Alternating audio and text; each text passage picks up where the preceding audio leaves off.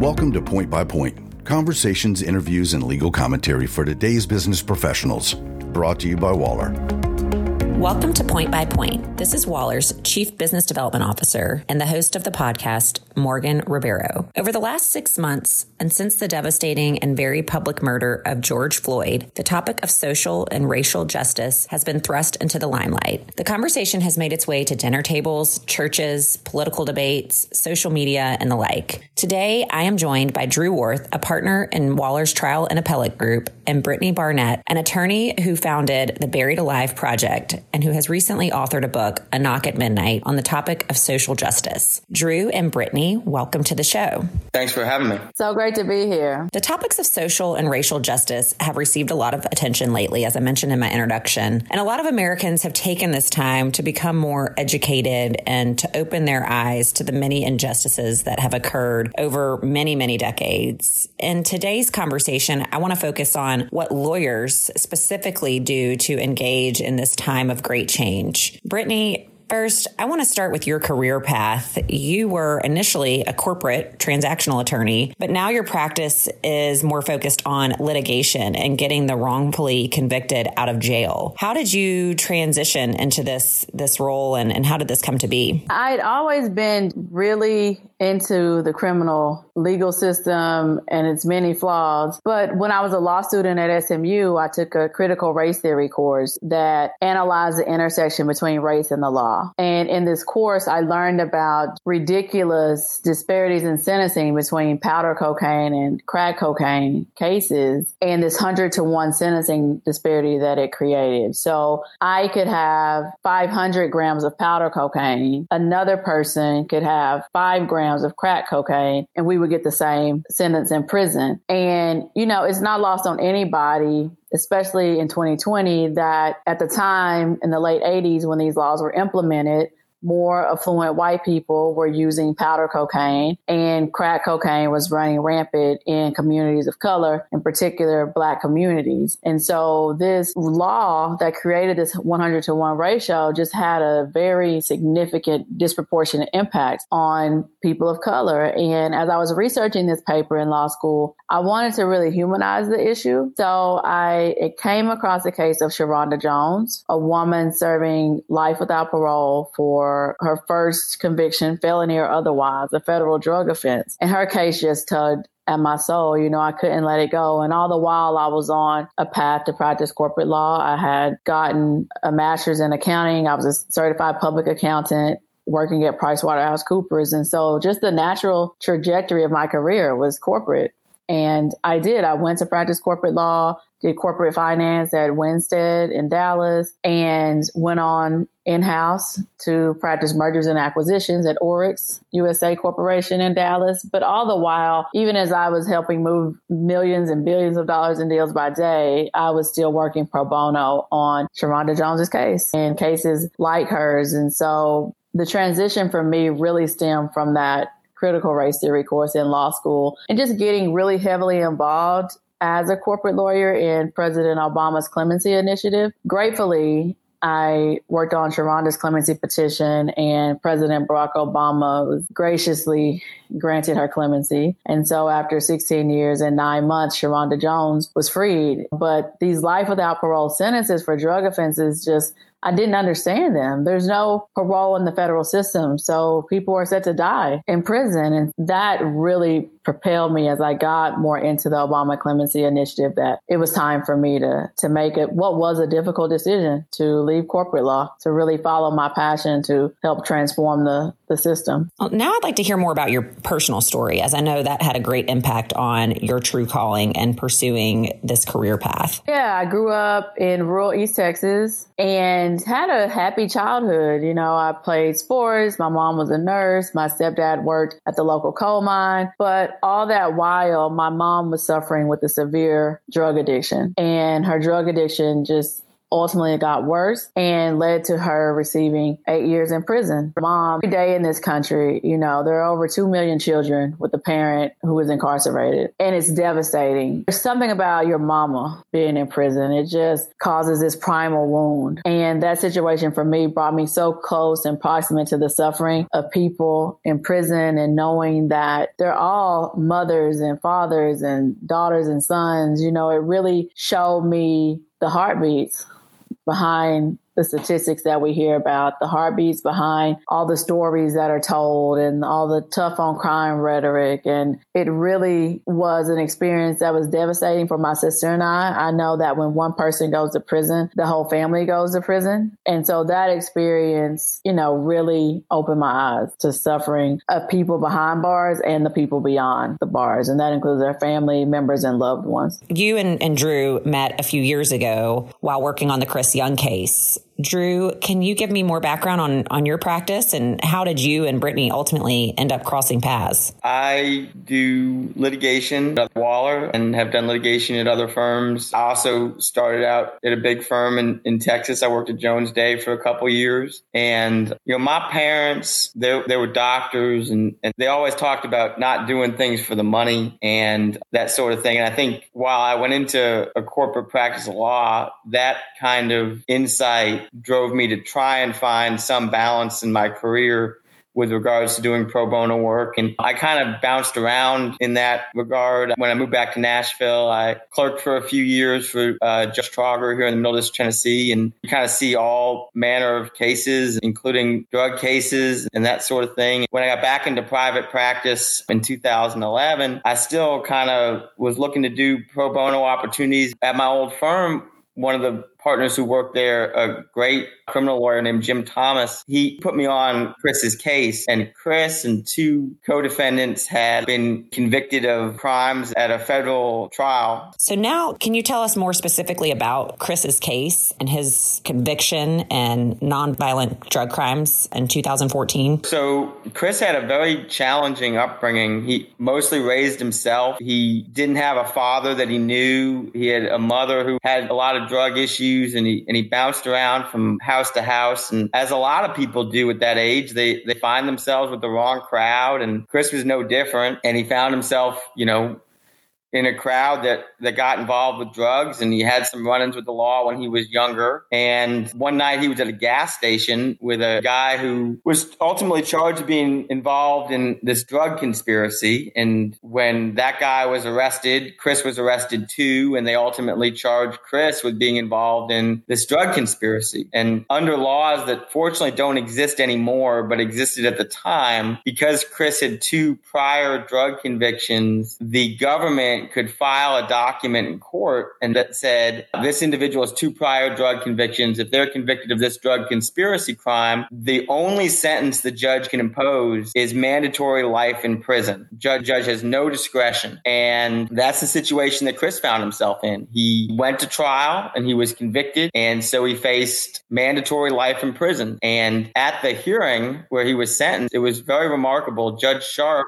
who has since left the bench to do most of plaintiff's work, he said, this is, this is a travesty that I have to sentence this at the thing at the time Chris was twenty-two, twenty-three years old. I have to sentence this twenty-two, twenty-three year old man to, to prison for the rest of his life for a nonviolent drug offense. And, you know, during that hearing, Judge Sharp asked Chris if he had anything he wanted to say. And Chris stood up and gave a twenty minute soliloquy about everything that he'd learned, philosophers, history, all that sort of thing. And, you know, just said that if he ever had the chance to get out, he would invest in learning even more. And he was going to use the opportunity in prison to continue to grow. And I wasn't there, but I imagine there were people in tears, you know. And so Chris was sentenced and we got his appeal. So we did his Sixth Circuit appeal and we made constitutional arguments and raised challenges to the to the trial. And the Sixth Circuit denied our appeal and the Supreme Court denied what's known as cert. So they, they didn't hear the case. And I had followed it, but it was always something in the back of my mind that this was an awful thing that had happened. But it wasn't until Brittany contacted me in the summer of two thousand eighteen that I became re-engaged on the case. Brittany, what were some of the legal arguments around the case and freeing Chris of his convictions? Just to show how atrocious the sentence is that Chris Young received and how I talked to Sharanda Jones and how some cases just tug at our souls. When I reached out to Drew, I was reaching out to him because I knew he had worked on the appeal, but I was seeing if he knew any other lawyers who may be interested in working on the habeas relief. That was the only option left for Chris. And Drew, because the case still tugged at his soul, he offered to help, which made my, my search a lot easier. I'm just really grateful for that, but it shows how impactful this case is. And as Drew mentioned, he worked on the appeal and they had all of these amazing constitutional arguments about why Chris's conviction shouldn't shouldn't stand. But what I found is, as lawyers, especially as it relates to the criminal legal system, that we are forced to work within the bounds of laws that are outside the bounds of moral consciousness. And so even though Drew had all these arguments that anyone with common sense would say these are legitimate reasons for this conviction not to stand, it just hit roadblocks in the court. And so for Chris, unfortunately, in a drug case, there's not a lot of ways to get around around that. But in Chris's case, we found, after digging through hundreds of pages of trial transcripts, interviewing past lawyers and, and other witnesses, we found that there was some substantial evidence against Chris in the form of wiretap phone calls that he was not aware of prior to going into trial, even prior to to turning down this fourteen-year plea offer that he received before trial. And so we started going down this path of maybe our only option here is ineffective assistance of counsel during plea negotiations. Chris's trial lawyer had a duty to ensure that Chris was properly informed so that he could make an educated or informed decision about whether or not to reject a plea. And unfortunately, he didn't have that opportunity. And so, not knowing about this evidence that the government possessed, Chris chose to go to trial. And that uninformed decision cost him his life.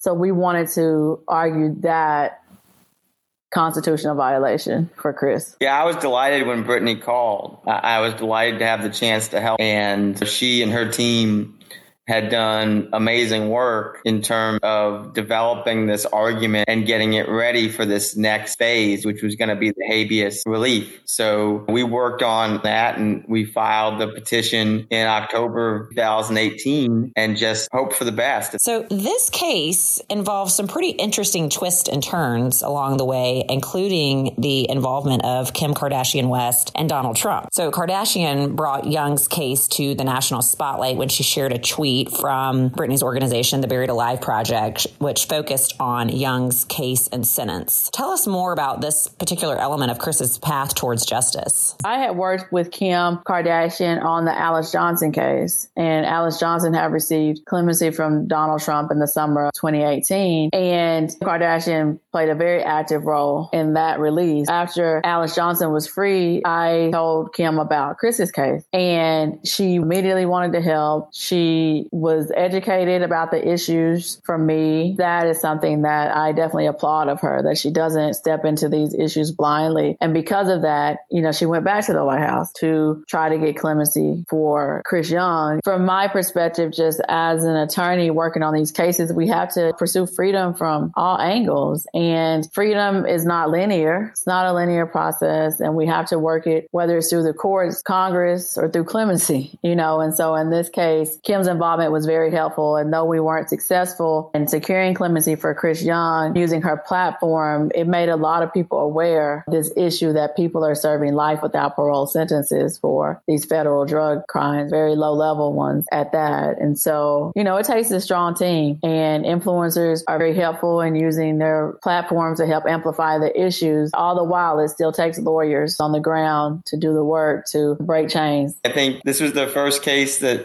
I've worked on that the president of the United States was meeting with Kim Kardashian about, and it will probably be the last one, but it's not just about the publicity. The reason that Chris is ultimately in the much better position that he is now is because of the work that everyone's done. Brittany has an amazing team of people who work for her, law students and otherwise, who dig through the case law, who dig through the file, who, who find the evidence, who find the experts that are needed to make these claims. And the difference between someone rotting in jail for the rest of their life and having decades of freedom to be contributing, tax-paying members of society is that work ninety-nine percent of the time. Brittany, I'd like to switch gears. I mentioned your book, A Knock at Midnight, in my introduction, which was just released back in September. And this is your memoir of growing up in rural East Texas, sort of the path you took with your career as a result of some of your own personal experiences. Can you give us a brief summary of the book? So my book is about my journey, and just a journey that transformed my understanding of injustice in the courts, of genius languishing behind bars, and quite frankly, the very definition of freedom itself. The book is a memoir, and it follows my life as a young girl growing up in rural East Texas to becoming an attorney that uses her platform to help free people from human cages. In your book, you note that it's not necessarily about the wrongfully accused, but the hyper punished. I think that's an interesting distinction. And for those who are corporate attorneys listening in, can you speak more to this? My clients sold drugs, and that is a point that's beyond debate. They accept responsibility for their actions, but the quantity in these federal drug cases and beyond is often exaggerated with little to no evidence, and that leads to the punishment just far exceeding the crime. There is no logical explanation as to why Chris Young was serving life without parole for a low-level drug crime he was convicted of that occurred when he was twenty-two. It is just both morally and economically unjustifiable. That's what we mean by hyper-punish. This isn't the Innocence Project. My nonprofit is called the Buried Alive Project, and it is solely focused on people who had some involvement in selling drugs and know that there are consequences that come from that. But the consequence should not be them spending the rest of their natural life in prison. That is just not justice. This has been a really educational discussion and, and has certainly opened my eyes. For those listening in, wondering, what can I do to make a difference? You know, I think I think many of us have felt inspired to do something, to to act on social and racial injustices that have come to light over the last six months or so. What do you have to say to those who are wondering, how do I get involved, particularly attorneys who are looking for a way to serve? You know, I would say for lawyers, doing pro bono work is necessary for us to push forward this movement to transform the criminal justice system. There aren't many professions, you know, where you can actually save a life. Doctors, firefighters, police, perhaps. But as lawyers with cases like Chris Young's, we're in a position to to save his life, you know. And Drew, I think the listeners will be happy to hear with Chris's case, even after years of work and dedication, we, we stuck in there. And because of that, just recently, Chris Young's life sentences were given back, as I like to say, to the federal government. And his sentence was reduced to fourteen years, which is an amazing feat and victory, you know. And I'm so blessed to have been a part of the team, having Drew on the team, linking arms to to have literally saved Chris Young's life. And, you know, sometimes we have to take time after such long fights to really relish in the fact that we won. Lawyers can really use their skills to be able, especially if, if they're passionate about the, this issue, you know, to be able to volunteer and help with some of these cases for sure. I would echo that. I think one of the challenges that pro bono work presents is it can be very challenging to find your fit. And a lot of times working in firms, they have initiatives where you go staff a clinic or you take this subset of cases. And a lot of times you can find yourself in a more administrative or bureaucratic, low-level part of the justice system that can be very frustrating, and people get turned off by it. So what I would say generally to lawyers about pro bono work is you shouldn't do it just to do it. And you should do it because it matches a passion. And I think to Brittany's point, right now, a lot of people are finding passion in this social justice movement that was sparked by the murder of George Floyd. And it presents a natural opportunity to use resources like Brittany to find pro bono opportunities that fit within this movement. But even if that movement is not your passion, lawyers can do so much good and help so many people if they match their passions and their causes with the opportunities that present themselves in the legal field. So if you feel like, you know, intellectual property theft is a major issue that you are bothered by, there's plenty of opportunities to work with content producers and artists and people that don't have a lot of money necessarily, but want to protect their work. So there are opportunities across the board. But the reason this was such a profound experience for me was because it matched passion with opportunity. Right. And even if, you know, Brittany, I think you're a great example of, even if you're a M and A or, you know, corporate transactions attorney, even if your passion is over here, you don't have to be a trained litigator to help those in need. I think that's really important. Of course, we're having this conversation. It's right now in the midst of Pro Bono Month with the Bar Association. So I think it's a, a timely discussion of trying to push that that forward, because there's certainly a great need for attorneys with a variety of different skill sets and sort of giving back. So anything that you all want to to add for our listeners? No, just a reminder, you know, that lawyers, we are needed in this movement, and there's just nothing more urgent than freedom. And go on Amazon and, and buy A Knock at Midnight, because it's a great book. And buy my book. You'll learn more about Chris Young, too. And Drew's mentioned. I'm going to need your autograph, Drew. When did your book come out? It just came out last month on September the eighth. So it's, it's newly birthed into the world. Awesome. Well, congratulations. I'm sure you didn't think you were going to be doing that from your home office, but here we are. Here we are. Soon you'll be on a, a book tour. I hope so. Well, thank you all so much. I have enjoyed our conversation. Brittany, nice to meet you again. Nice to meet you too, Morgan. Thank you so much for this.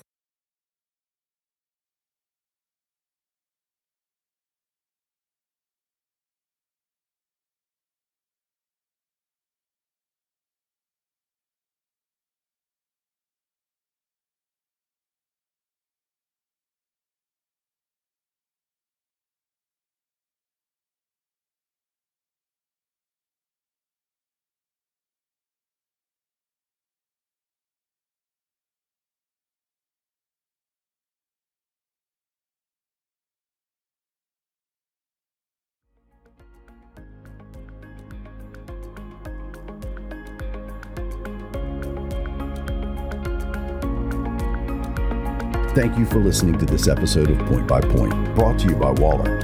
Visit the news and insights section of our website to listen to more episodes, subscribe to the podcast, find show notes, and more.